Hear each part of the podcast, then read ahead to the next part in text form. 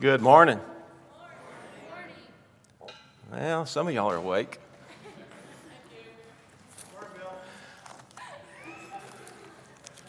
I paid him money for that. Heard something the other day about normal coming back. Normal's not coming back, but Jesus is. Amen? Uh, today we're going to be in Hebrews chapter 4, starting with verse 1. And that's not the scripture. That's who I am. Ah. Now, I wouldn't have titled this uh, sermon what it was because uh, I'm not very good at it. And so I kind of let other people do that for me. But this morning it came to me when I was doing some last minute studying and praying that what I should, what I should have titled this sermon was Jesus is Enough. So read with me uh, in your electronic devices or in your paper Bible, starting 4 and 1. Therefore, while the promise of entering his rest still stands, let us fear lest any of you should seem to have failed to reach it. For good news came to us just as to them, but the message they heard did not benefit them because they were not united by faith with those who listened. For we who have believed enter that rest, as he said, As I swore in my wrath, they shall not enter my rest. Although his works were finished from the foundation of the world, for he has somewhere spoken of the seventh day in this way, and God rested on the seventh day from all of his works. And again in this passage, he said, They shall not enter my rest. Since therefore it remains for some to enter it, and those who formerly received the good news failed to enter because of disobedience, again he appoints a certain day, today, saying through David so long afterward in the words already quoted, Today, if you hear his voice, do not harden your hearts. For if Joshua had given them rest, God would not have spoken of another day later on. So then there remains a Sabbath rest for the people of God, for whoever has entered God's rest has also rested from his works, as God did from his. Let us therefore strive to enter that rest, so that no one may fall by the same sort of disobedience. For the word of God is living and active, sharper than any two edged sword, piercing to the division of soul and spirit, of joints, of marrow, and discerning the thoughts and intentions of the heart and no creature is hidden from his sight, but all are naked and exposed to the eyes of him, to him who we must give account. Man, that's a lot. Uh, just as a preface, the first time I came before y'all and preached, I essentially just told my story and introduced myself to you so you'd know who I was. And then the second time, and this is all a couple of months ago, I think. Those of you that know me know time means nothing. Uh, I preached on Psalms 95, and I focused on the praise aspect of it, and not so much on the last part where they say, Today, if you hear his voice, do not harden your hearts. And then as I was studying this, this scripture in Hebrews, it dawned on me that this is a continuation of an exposition on Psalms 95, which I started a couple of months ago. Now, who says God doesn't have a plan for everything. Another thing about that scripture that, that really struck home and, and to me is for those of y'all that remember way back when I told my story, uh, there was a time even before that in the late 90s where Kim had gone on a spiritual retreat for women. And I was pretty deep into my addiction at that time and pretty, pretty codependent would be the word I would use today and did not want her to go because she wouldn't be where I could control her. And so I talked, you know, God still had a hold of me. I just wasn't listening at that point. And what I did was, you know, I talked to a lot of guys and they said, yeah, just let her go, man. She's grown up. And I went to where I usually go when I need to think and talk to God. I went to the country. And I took my Bible, and it was in October, I believe. And I was praying. I said, God, just I, I just don't know what, what to do. I need some guidance. I need, you know, I feel so lost. I felt helpless. I felt lost. I just, I didn't know. I was, I was jacked up. Let me put it that way. And while I was sitting there, my, the wind blew my Bible open, and it blew open in the book of Exodus where they talked about uh, today, if you hear his voice, do not harden your hearts as in the rebellion. And right after that, like thousand monarch butterflies just fly through right where I was. And so I thought, well, maybe I'm not supposed to harden my heart. And that was the beginning of where God started bringing me back to where I am today. And it took him a while because, like the Hebrew people, I was stubborn and hard headed, but I was always on that path. Uh, one of the things I think I missed out on the previous episodes of this study is, is who the book of Hebrews is written to. And so I had to study on that, and it was written about in the year 67 to 69 AD. And it's a contrast between what David wrote in his Psalms in 95 and what Moses and the Hebrew people went through in the wilderness when they were going to the promised land. Uh, the covenant between Moses and his people, and contrast to the new covenant with us and Jesus. So we're going to compare that today. Therefore, while the promise of entering his rest stands, let us fear lest any of you should seem to have failed to reach it. Not everybody with Moses made it to the promised land. In fact, they were so hard headed and stubborn, he made them, God made them hang around till the older generation died off. Y'all remember that? And the new generation was the ones to enter. And if we recall our stories, uh, they sent spies into Canaan, into the promised land, the land of milk and honey, the place God said, This is your place. I've made this land for you. And the spies came back, most of them, all but one, said, Man, there's giants in there. It's a dangerous place. We could, we could get seriously killed if we go there. All but one, Joshua said, Man, this is the place we need to go. We need to go now and take what is ours, take what God has given us.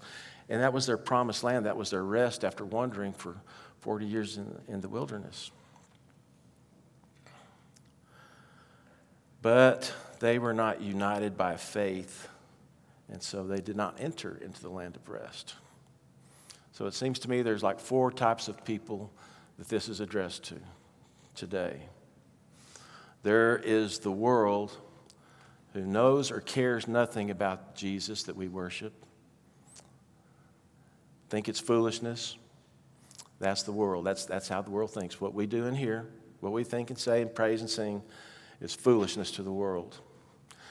And then those that are saved and redeemed and, and covered by the blood of Jesus, and we know it. And our lives show it, and we're being transformed from the inside out day by day. You know, we're not perfect, but, but we know who our Redeemer is. We not, we not only know who we are, we know whose we are. That's the second group of people that this is addressed to. That's us. The third group I've got notes on this, but I can't see them, so I'm going by memory. The third group is the, is the people who are saved. They've accepted Jesus as their Savior, but they've not been discipled. They're not sure, and some of them have uh, been drawn back into the world.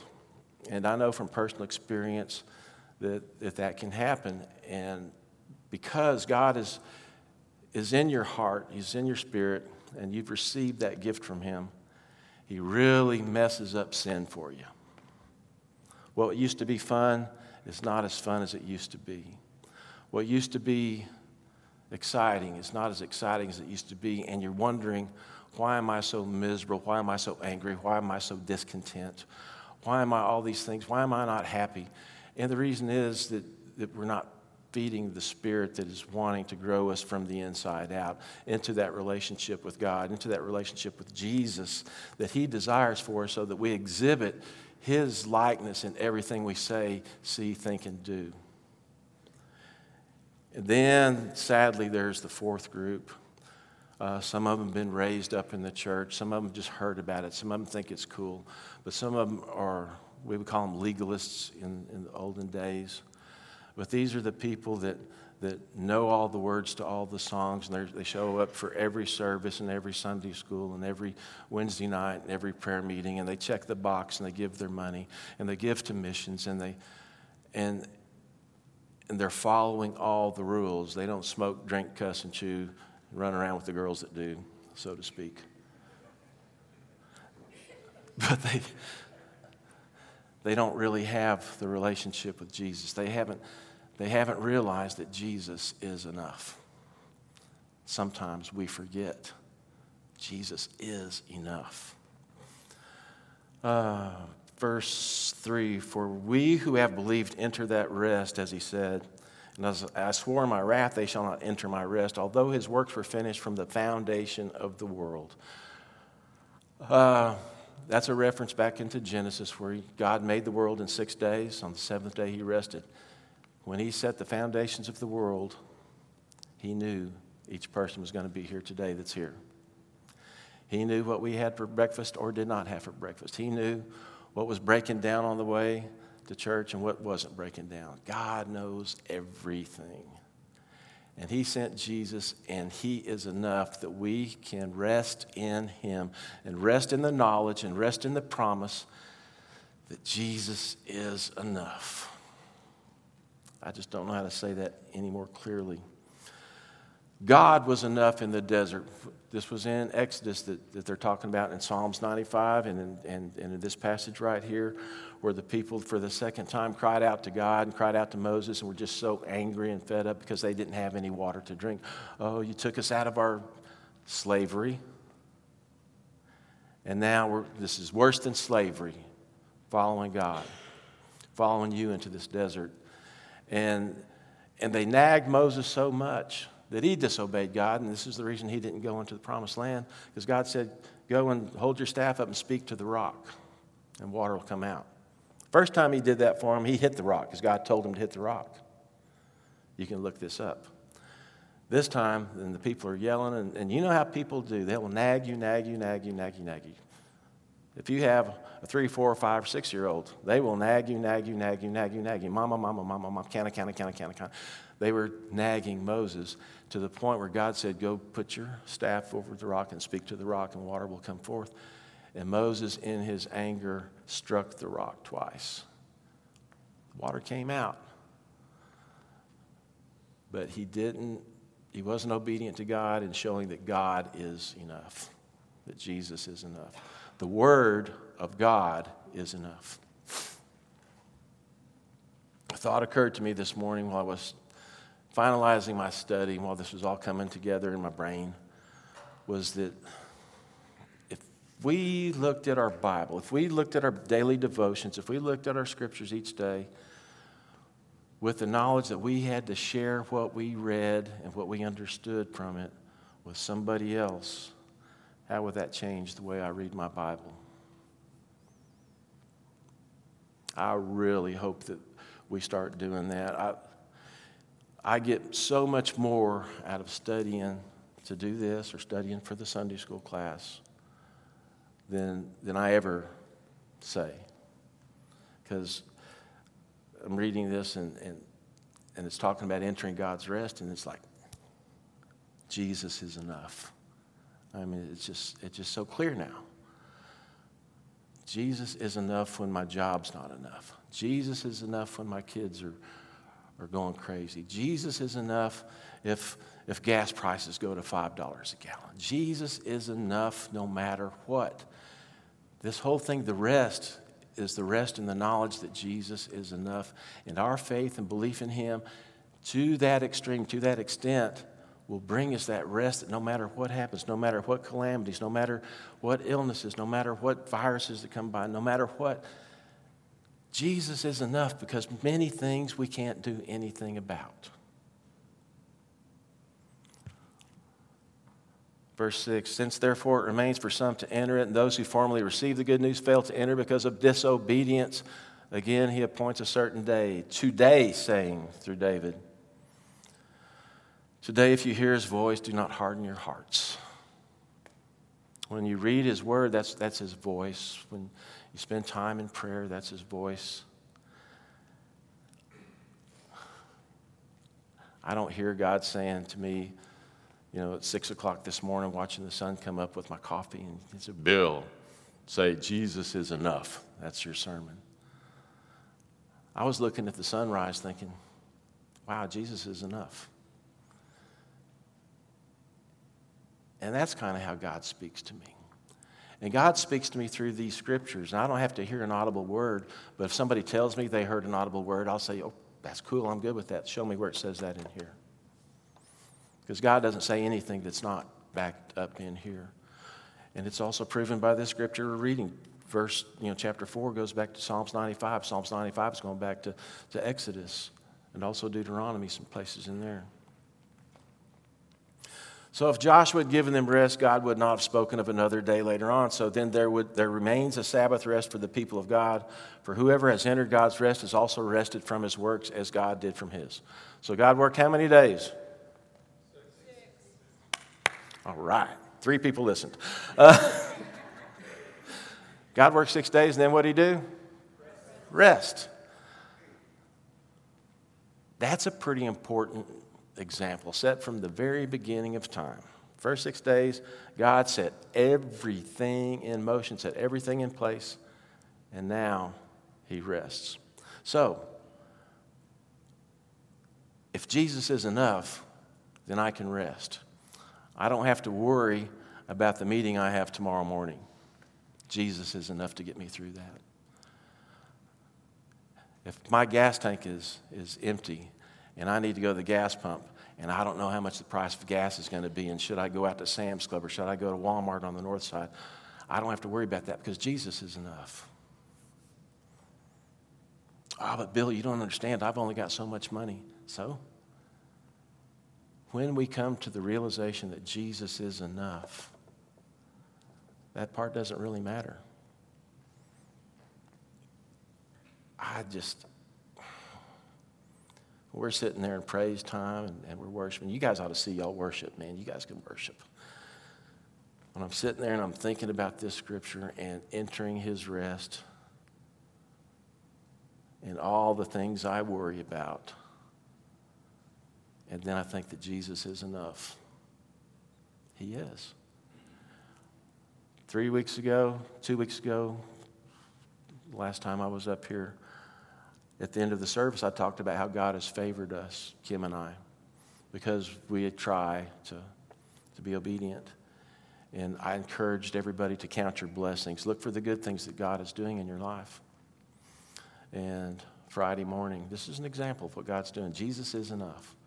Friday morning, she gets ready to go to, to work out, 6.30 or some awful hour, I know.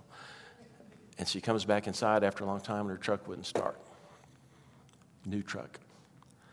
And she's upset, believe it or not. I know the rest of you ladies wouldn't be upset like she was if your truck didn't, or your car didn't start 6:30 in the morning.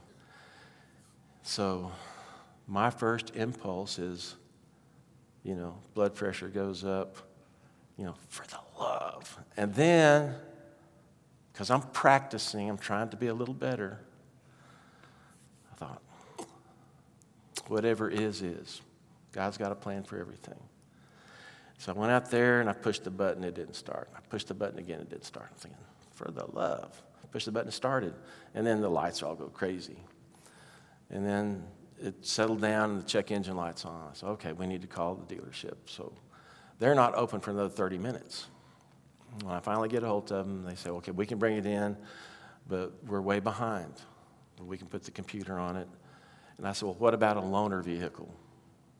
And they said, We don't have any loaners for two weeks. I said, Okay, we'll figure something out. So I drove over there, and they checked the codes and everything, and they're checking some other stuff. And while I'm sitting in their waiting room waiting, they came in and said, We have a loaner that just showed up if you want to leave your truck. Count your blessings, y'all. Favor.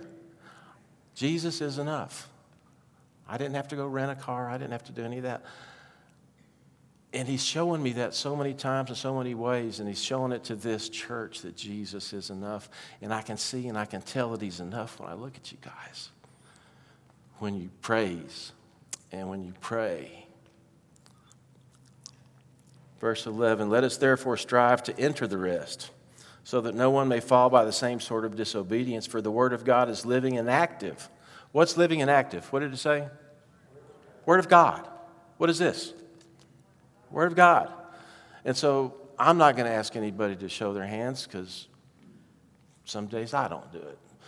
But we don't read our Bibles every day. We don't get into the Word of God every day. We don't read a devotion every day. We don't pray every day. We don't give God credit every day. We don't ask God for, for something every day. We don't sit in His presence every day. We don't do like it says in Psalms, Psalms 46 11, which says, Be still and know that I am God. We had the opportunity to do that last week. And in that time, there was some healing going on in this body. And we've heard from some of y'all about that. Some of us didn't get it. Some of us didn't get it, didn't like it, and, and, and I pray to God that you will and, and get it soon because when you get that, then you will realize that Jesus is enough. So the Word of God is living and active. What does that mean? It's words on a page. But if it's words on a page, how can it speak so intimately into my life? How can it be so real to what I'm going through at any given time? psalmist says, Thy words are a, a lamp unto my feet and a light to my path. That means trust the Word of God for where you're going. There are some people, and I used to think they were weird, that pray for a good place to park close to the store, you know. Guess what? I answer that prayer because I never park up close. I always get way back where I can park by the where I can put the buggy up and just unload easy. Each of us have a part in God's plan, and we don't know what that part is sometimes. Like I didn't know when I told my story the first time that the first time I preached was going to be Psalms 95. And I didn't know two weeks ago when we talk, talked about prayer that I was going to be here today. And I didn't know when I came here today, wow, this Hebrews 4 is all about what I started two months ago. God knew. Talk about a freak show. I'm thinking, wow, I had no idea. But he knows. He discerns the thoughts and the intentions of the hearts. He's not looking at what I'm thinking. He's not looking at what I'm looking at. He's not looking at what the world says because the world is a liar. But he's looking into my heart. And I think, I think I'm blessed because no matter how much I mess up, and that's my middle name, mess up, is I'm trying to do better. Every day I try to be half percent better man than I was yesterday. I dare not strive for much more. I like to set the bar low for me. That way I feel good. Some of y'all do the same thing. My prayer is, and has been, make me a man worthy of the woman I'm married to. If you want to meet the man or woman of your dreams, ask God to make you worthy of that man or woman of your dreams.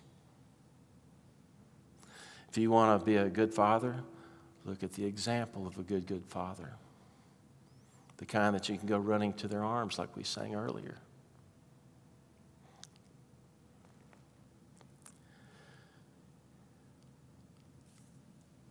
No creature is hidden from his sight, but all are naked and exposed to the eyes of him to whom we must give account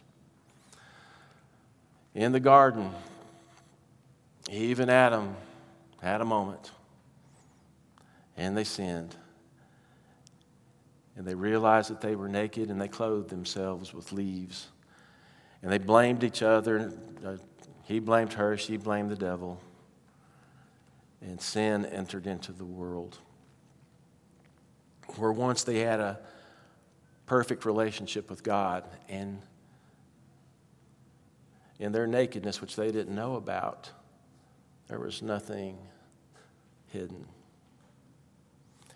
And now, some 6,000 years later, here we are, fully clothed, but we're not naked before God. Because we won't realize, we won't, we won't accept the fact that Jesus is enough. We'll accept Him We'll say, Jesus, I'm going to turn every part of my life over to you. I'm going to turn over, you know, my job, my money, my wife, my kids, and then, but there's always something that we're holding back, and we're holding it back because we're people. It's our sinful nature. It's the way of the world. and we are so bombarded today by the media, by, by what's in the movies, by what's on the internet, and, and our kids are so, and I guess we are too, subject to peer pressure, and, and just there's so much mess coming at us all the time, and we sometimes forget what we should believe. We forget who we should believe. We forget who we are. We forget whose we are because we don't look at the final authority, which is this Word of God, which searches us. And when we come into relationship with Jesus, when we submit to Jesus that first time, and He comes into our hearts and He starts showing us things. We get discipled. We start learning what it is to read this Word. We start hearing His message from, from places like this and on, on the radio and, and from all over the place. And when we start doing that, we start growing and He starts convicting us. This, this two edged sword looks at the thing that we've been doing all our lives and thought, well, I didn't know that was wrong, or I didn't know that that was not pleasing to God, or that's not helping me to show somebody else the way to meet this Jesus that I've come to find out is, is enough.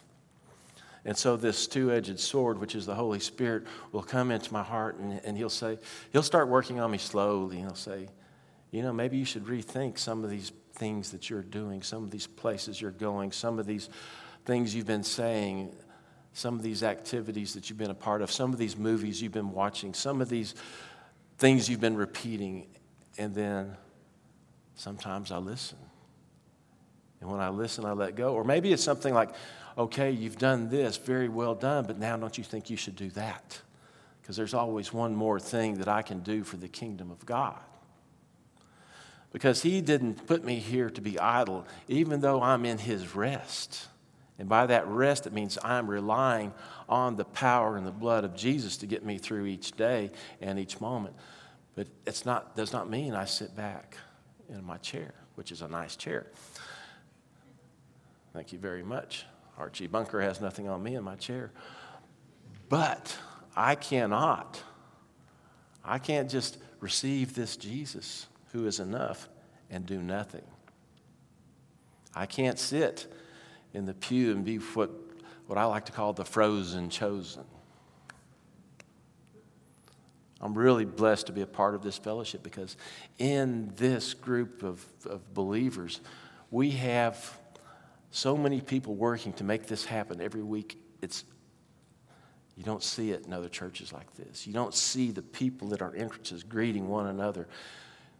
I hear it commented on that, that you guys just love on each other so much you won't even leave after church. Churches all over town are heading to the restaurant as soon as the final amen is done. But not this, not this group. Y'all are what's happening this week. I mean, we're engaged with one another, we're engaged in the kingdom. It takes 30 to 50 people to pull off a service each week. We've got them. Some of them are doing more than one thing. You don't see that. And when you see that kind of participation, when you see that kind of obedience in the kingdom, that I want to do more for this Jesus who's enough. I want to do something for him. And if you're sitting there not wondering, why don't I have that joy? Why don't I have that? You know, what, what do they have that I do not have? Maybe get with one of these people that's doing something every week and do that. And if that's not your cup of tea, find somebody else and do that thing. There's a million things to do around here. There's a million things to do for the kingdom. You'll never be a part of until you say, Hey, I want to be a part of. I've been alone in a room full of people before I know what that feels like. Nobody should be alone in this room. Nobody should ever feel alone in this room. Everybody should get a handshake. Everybody should get a hug. Everybody should get a pat on the back. Everybody should get a big howdy doody. And I think that happens here. I've been to churches where that didn't happen. No creature is hidden from his sight, but all are naked and exposed to the eyes of to him whom we must give account. He sees us. God sees us no matter what. We're not hiding anything from him.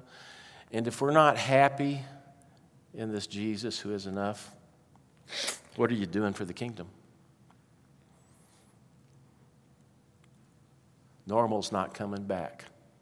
Jesus is.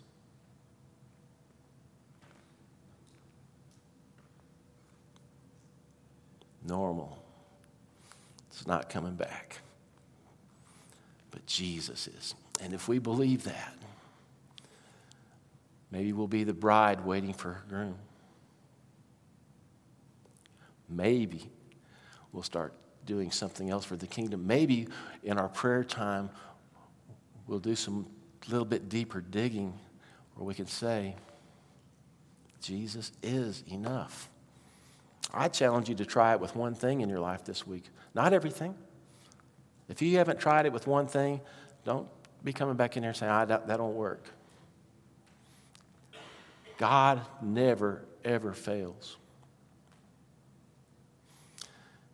If you don't know this Jesus who is enough, we're going to have a time of invitation here just real quick. I'm not going to use my whole allotted time.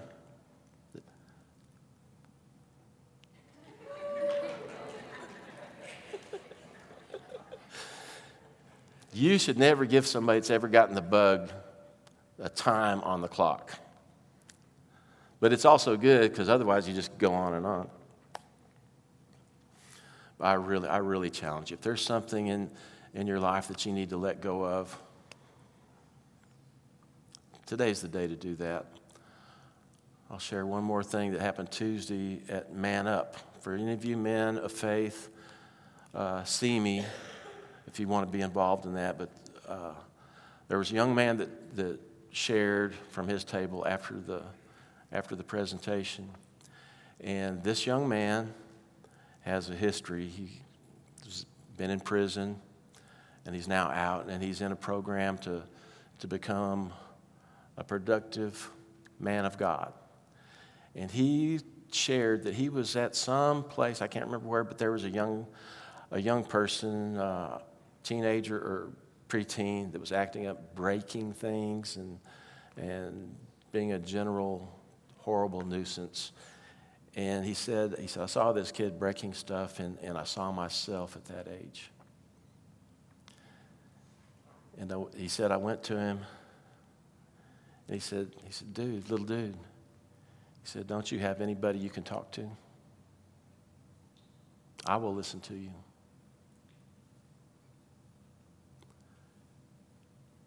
Don't we have, do you have somebody you can talk to? I will listen to you. There's somebody here that will listen to you. There's somebody here that needs to talk. You look around, you can find them. We'll have some prayer people down here. I don't know who, maybe some at the back. Say, I need somebody to talk to, or I need somebody to listen to me. That's all there is to it. It's an exchange of information where you can pour out your heart until you learn how to pour it out to God and then share what God is doing in your life. Years ago, they used to say, you know, in the church, God is always good, or God is good. And then they said, Mark Hewitt, who spoke for us back in December, went to a small church and he shared this little deal, and that's what I'm going to close with. He said, I said, God is always good. And so there's a little kid on the second row said, and the devil is always bad. Let's remember that God is always good and the devil is always bad. And the devil's the one that's got most of our bandwidth, so to speak. He's the one that's throwing things in our face all the time, every day. We've got to get into this Word of God and let it search us let it change us, let it transform us from the inside out. So I don't know where the praise team is, but I'm done. So I'm going to pray. I'll stand down here outside of the bright light because I don't like it so much. Father, we just love you so much. Thank you for your teaching on prayer the other day, and I thank you for the opportunity we had to sit and bask in the presence of your Holy Spirit last week. And we thank you for this time today where we can see your plan unfolding, both in your word and in this church and in our hearts and in our lives. And I pray right now for the person here that needs you the most. I pray that you'll just richly bless and, and reveal to them